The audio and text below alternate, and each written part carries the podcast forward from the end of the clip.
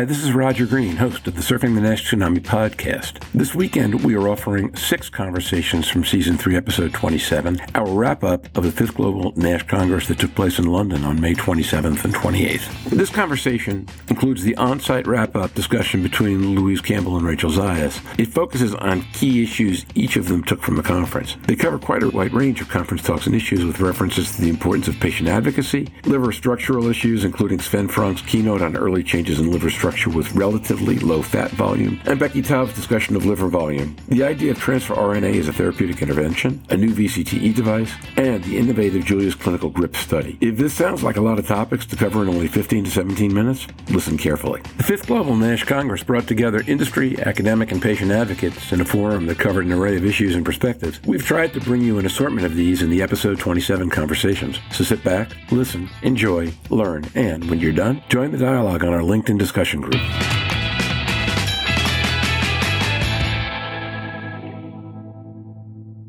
Louise Campbell. So, Rachel and I are here, and we're going to wrap up, discuss the fifth Global NASH Congress, which was obviously held in Heathrow Airport last week. What we're going to do is briefly sum up what we thought of the conference, and then we'll be adding this to other sections later on in the episode as it gets put out. So, Rachel, just tell me, and did you bring anything back? Did you get any new ideas? Did you get any better lessons on topics that we've already known a little bit about? Just to share, what, what did you take home from that? Rachel Zayas. This was a great conference in the sense of it was a, culmination of business and industry, predominantly clinicians and academics. And what was really nice about this conference was that there seemed to be a, a keen focus on patient advocacy groups and patient awareness. I think that there was three specific talks on strategy for patient awareness groups, and this seems to be a new trend focusing more on strategy rather than just discussing the challenges. So that was interesting and insightful and just overall a good combination of these different industries coming together. A specific note that I found new and compelling, and I think that this has been published in several papers previously, but it's new to me, is this idea on, on liver volume. So later in this podcast, I will be interviewing Dr. Rebecca Taub, who's the CMO at Madrigal Pharmaceuticals. And one of her findings in the resmetirom studies, I found it compelling that liver volume was assessed during this study, and it opens the window of discussion to determine if this could be used as a potential diagnostic surrogate. I think the liver volume has always been something that's been recently proposed, certainly from the Maestro studies, and I've certainly heard Manal and Mazen talk about it. And I suppose for me, theoretically, if you take out the fat and you don't replace it, therefore volume would naturally decrease. Do you measure more collagen? Does the liver go stiffer? Does the liver go softer in that as you get the volume down? I don't know. I think you can see some anecdotal both sides from a FibroScan perspective. That's uh, only potential because, of course, you're only measuring stiffness when you do FibroScan. But I agree with you. There were some really interesting topics. I thought the patient advocates did an amazing job. So there was Jeff McIntyre from GLI and there was Marco from ELPA, European Patients Liver Association. And I think it was one of the comments I'd made in 2019 when I first attended this conference. There was no patient input whatsoever. There was no nursing input, which still stayed the same. There was still no nursing input in it at the moment, but certainly the patient advocacy side was a lot stronger and strategies that they're both bringing into the conversation. And I suppose the key ones for me were probably the two keynote speakers. William Alazawi, who did the Friday morning session, brought up some interesting points, and I'll have a chat about that a little bit later in this summary. But the one that interested me both at Barcelona and he gave more details this time was Sven. He discussed obviously the potential mechanisms for portal hypertension with liver fat and particularly showed that early structural change in the liver that causes periportal distension by the look of it from the slides. But for me, that's important because, of course, cardiovascular disease is one of the biggest outcomes of people who get fatty liver. What he opens up there is these very early changes we could potentially be measuring in fasting, non fasting fibroscans because, of course, your liver shouldn't cause any peripheral resistance to blood flow when you eat if it's in normal state. So, are we and then able to look and track early people whose livers are changing before they get to portal hypertension?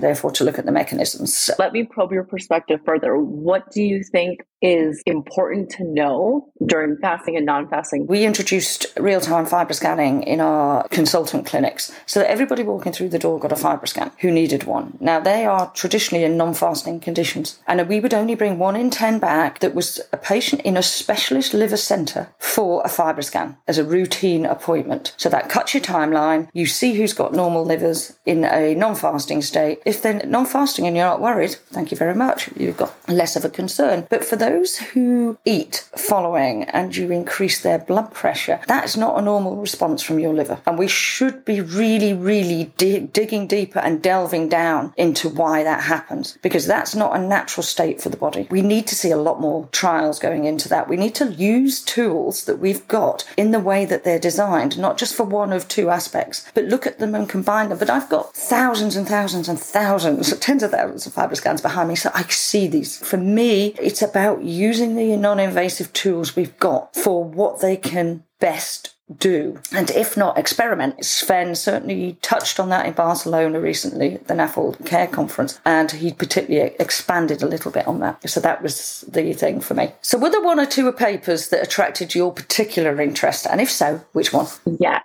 Hermona Soreq had a really interesting uh, paper presentation. She's from the Hebrew University of Jerusalem in Israel. Her and her team were assessing transfer RNA fragments as a new potential therapeutic for alleviating NAFLD related steatosis. So, for context, transfer RNA is a small molecule that plays a key role in protein synthesis, and it serves as a link or an adapter between the messenger RNA um, and the growing chain of amino acids that synthesizes the, the protein. So, this is a new type of therapeutic as well as a potential potential diagnostic. And what they found and what she described in this study is that they looked at regulatory RNA between the body and the brain and what communication was going forward. So they found that there were various short transfer RNA fragments that were induced in human NAFLD. And what they did was they then replicated this in a diet induced mice study and found similar transfer RNAs that shared the same oligonucleotide or sequences that were found in obese mice. So what they found is that some of these targets could be used as therapeutic agents. And I think that this is a really compelling paper because it's really looking at this new era of gene editing and these various aspects of the human genome. So I think that, well, this might be one of the few initial transfer RNA therapeutics. I don't think it's going to be the last. And I think that this is new and upcoming, not just in NASH and fibrosis, but this is really starting to be echoed in other spaces as well. It's interesting, it's compelling, and, and it's exciting because I think that it aids in a simultaneous assessment of, okay, if we can determine driver mutations or driver oligonucleotide sequences, we can transfer transfer this to therapeutics through gene silencing. So I'm really mm-hmm. excited to see what comes of this in subsequent studies and other studies that are using these same mechanisms for therapeutic agents. I suppose one that really got me interested was the one by Julius Clinical. Now, they covered a lot, but they particularly covered the GRIP study, which is basically putting the clinical guidelines into practice because as we know most people don't follow clinical guidelines. They come out retrospectively to what care is already available and it takes an awful lot of levers to get people to follow them and money and often money does not follow the clinical guidelines. So and there's changing them from what I gathered slightly because what they're doing is putting FibroScan ahead of FIB4 because they're routinely just scanning people in primary care. I think they were looking for 10,000 patients done in primary care through 10 countries in Central Europe or not the UK or Ireland. So it'll be interesting to see what they find from that. What we've got later or within this podcast is a presentation or a discussion with Dietrich um, Grob from Julius Clinical. So on that specific topic. So that interested me because it's about the practical implementation of what we can do now now, what can we do better? We have guidelines. We've obviously got Jeff Lazarus's um, reports done on the preparedness of Europe. And interestingly enough, all of the countries being used are not in the preparedness top categories. One of the specific talks that you were just alluding to was with Helena Cortez-Pinto. She's a professor of medicine at the University of Lisbon. She was discussing how, although the United Kingdom leads the the way in the best case scenario for preparedness to address this current and, and emerging epidemic, there's still many, many, many gaps. And there are gaps in policies, in civil societies, in guidelines, and, and care management. This was, at least for me, the first conference where these different entities were described more in a strategic approach than just saying, like, we need to do better. And it seems to be transforming from we have a problem, we're not prepared, to here's what the strategy is to, to get to those next stages. So I think we have an awareness on what looks good, and even good has many gaps in the United Kingdom as well as Spain, and then where many other countries are falling behind. William Alazawi did the emerging approaches to NASH treatment and strategies as a keynote on Friday. He raised questions about placebo lines in the NAFLD and NASH studies, which we've always done, but he brought it from the perspective of all of these people in the NASH placebo arms tend to be on medications like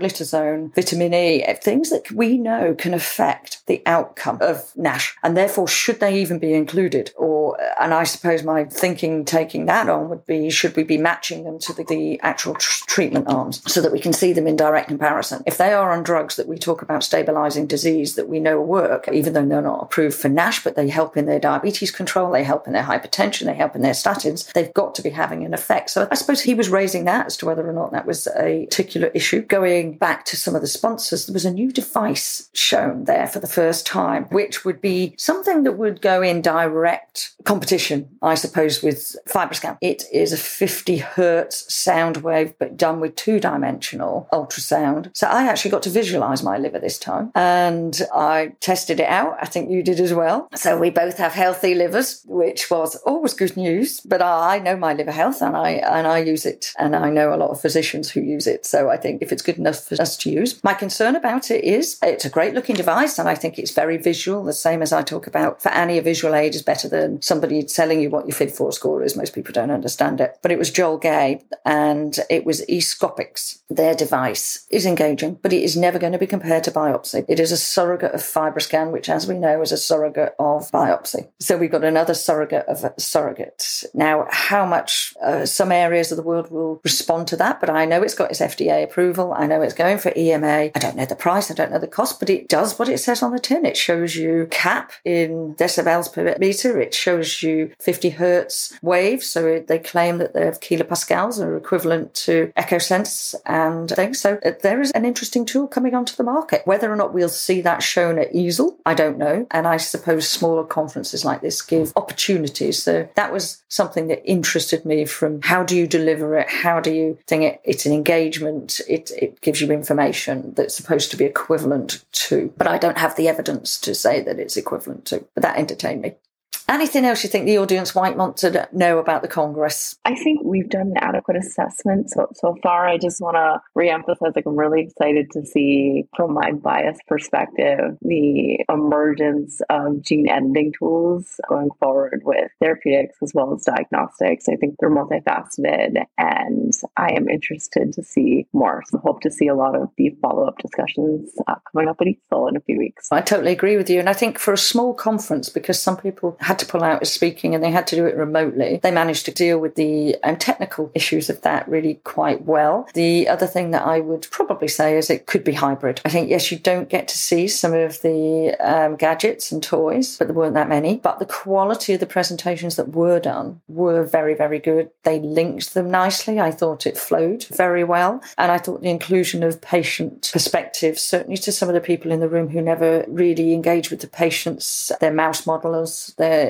do this. And I think, as Marco said, we're all patients at some time in our life. So therefore, we have a vested interest in how we both treat people and look at how that could be done for us. So I thought they did a really good job. And some of the data that came out was really nice. And it was a nice, a nice mix. Let's see what our interviews all pull together for the thing. But it's been great working with you. Thank you so much. Bye.